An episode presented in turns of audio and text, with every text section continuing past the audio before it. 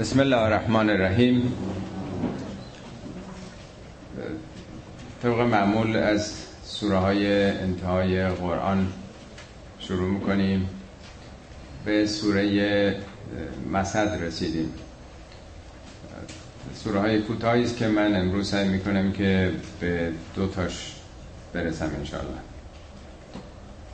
سوره مسد به نام سوره تبت هم شناخته شده یا سوره عبی لحب هر ستا مربوط به عبی لحب و همسرش هست. یه زوج آتش افروزی که معاصر پیامبر بودن. عبی لحب فرزند عبدالمطلب یعنی عموی پیامبر اسلام بود. از بنی هاشم. پیامبر اسلام وقتی رسالتشون آغاز کردند همه بنی هاشم طبق رسم و سنت قبیله‌ای که بود نسبت به عشیرگان همه حمایت می‌کردند این گویا تنها کسی بود که در برابر پیامبر ایستاد و به شدت مخالف بود. با کین توزی تمام با دشمنی تمام با پیامبر مقابله می‌کرد. این سوره در واقع در شعن اوست در ارتباط با عمل کرده اوست. نام او البته عبی لحب نبود. نامش عبدالعزا بود. عزا یکی از بتهای بزرگ قریش بود. نامش اصلا عبد بت بود در واقع. پرستنده بت بود. و به رسالت اسلام باوری نداشت و همراه مشرکین به شدت با پیامبر مخالفت می‌کرد. معمولا سبک قرآن پرهیز از نام بردن از اشخاصه پرهیز از پرداختن به جزئیاته بلکه بیشتر به تجزیه تحلیل حادثه و موازعی که دوست و دشمن اتخاذ کردن می‌پردازه. کمتر سابقه داره در قرآن راجع به یه شخصی صحبت کرده باشه. اونم یکی از دشمنان پیامبر. ولی در واقع اسم او عبی لحب نیست. در این سوره هم نام او برده نشده. لحب یعنی شعله آتش. این اصطلاح در زبان عربی هست. ابو صدق کسی که خیلی راستگو باشه ابو صدق میگن. یا ابو جهل که همه شناختیم ولی اسمش ابو جهل نبود اسم دیگه ای داشت. صفت رو روی اسم هر کسی قرار میدن. نمونه هاش فراوان هست. در واقع میشه گفت ابی لهب بینی آتش افروز. نماد آتش افروزی و دشمنی و ستیز. راجب شخص نیست بنابراین. گرچه در وجود ابی لهب که کنیش بوده. اینو مردم به او می‌گفتن. یا پیامبر یا قرآن. در واقع چنین نامی او نداشته بلکه صفتشه در واقع.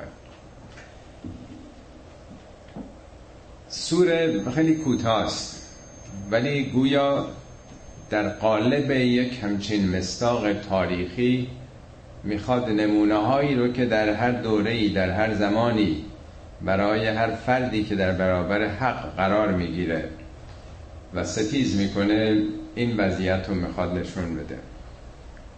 تبت یدا ابی لهب و تب. مفسرین و مترجمین قرآن تبت رو جنبه شاری بش دادن. یعنی بریده باد دست ابی لهب و بریده شد. ولی خیلی بعید میاد که خداوند شعاری داده باشه. و منظور از یدم در قرآن به ندرت به معنای دست آمده. در اکثریت قالب موارد ید در قرآن نماد قدرته. از اونجایی که ما هر اندیشه یا فکری هر نیتی داشته باشیم با دستمون به اجرا میرسونیم در واقع قدرتمون از طریق دست اعمال می‌کنیم. پس تبت یدا قدرت و نیرو و تلاش های یک شخص رو نشون میده. تبت هم در کلمات متعددی تو قرآن ببینید به معنای زیان دیدن خسران دیدنه. میگه و ما کید و فرعون الا فی تباب. تباب مثلا میریشه تبته.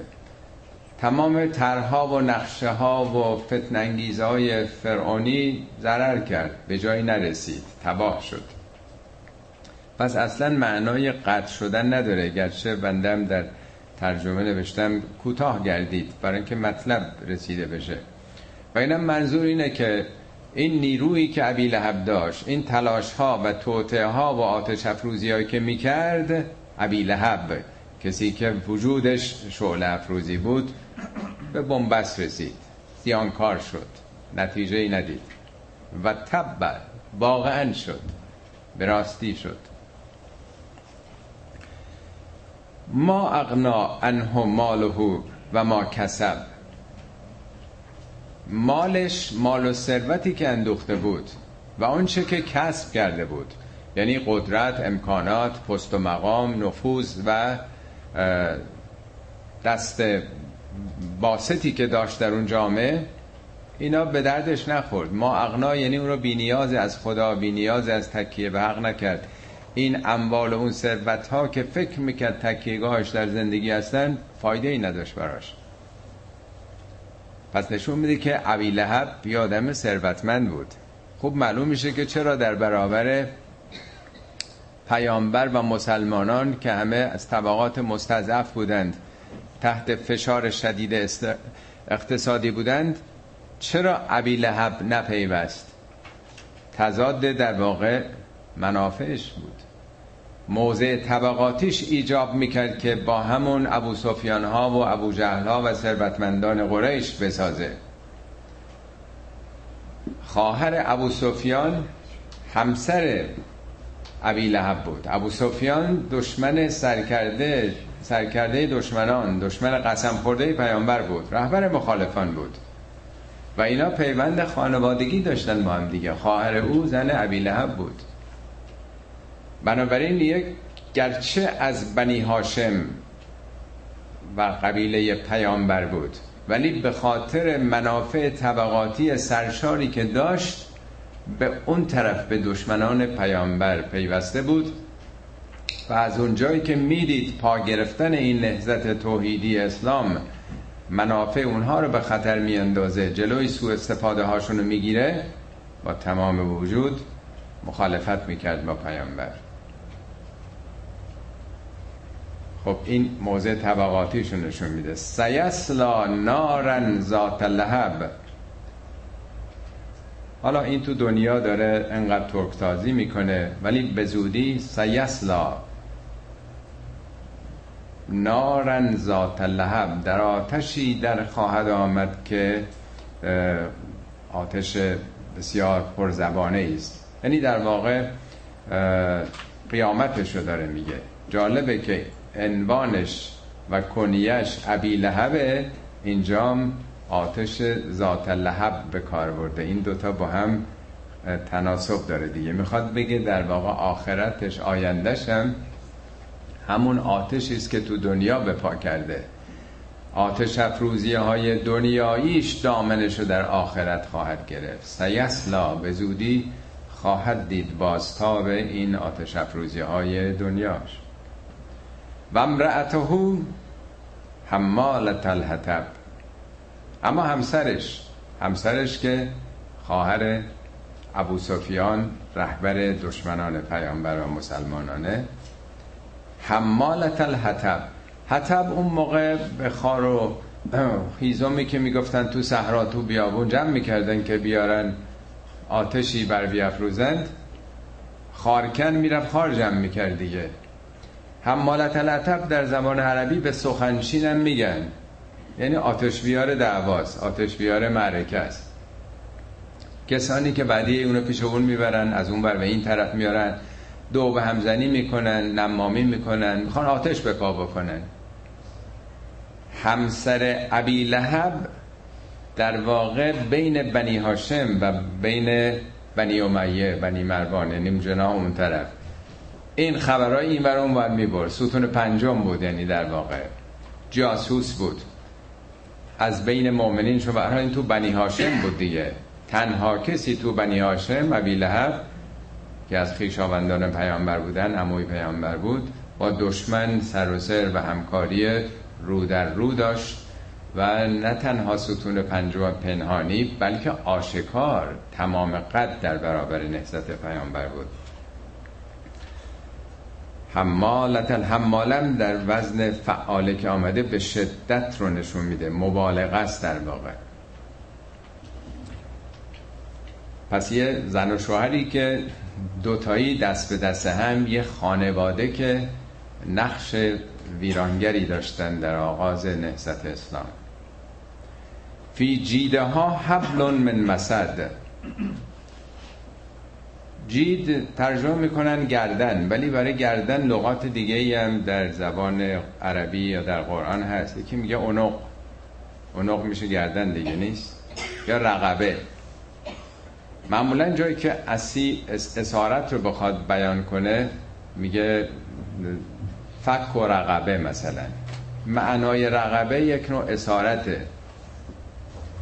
رشته برگردنم افکنده دوست می‌برد آنجا که خاطرخواه اوست. یک نوع وابستگی با یه بندی. اونوق هم گردنه یعنی به گردن هر کسی. این قطع به گردن کی میفته؟ یه نوع مسئولیته. میگه کل انسان الزمناه و طائره فی عنقه. برای هر انسانی سرنوشتش رو به گردن خودش قرار دادیم. این گردن یه معنای مجازی داره دیگه نیست؟ ولی جید جید معمولا به جای گردن بند میگن. به محلی که خانم ها دختران گردن بندشون رو قرار میدن. منظور محل تزیینه در واقع. این فرمایش امام حسین حتما شنیدین. میگه خط الموت علا ولد آدم مخط القلادت علا جید الفتات. مرگ در راه خدا. شهادت در راه خدا عین گردنبندی است که به سینه دختران جوان آویخته شده باشه.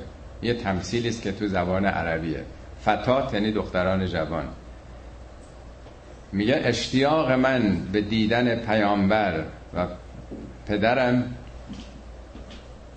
از هر چیزی بیشتره. بنابراین در راه خدا شهید شدن جانبازی در راه خدا چقدر زینت داره برای فرزندان آدم برای بنی آدم. همونطوری که گردنبند زینت بخش دختران جوانه.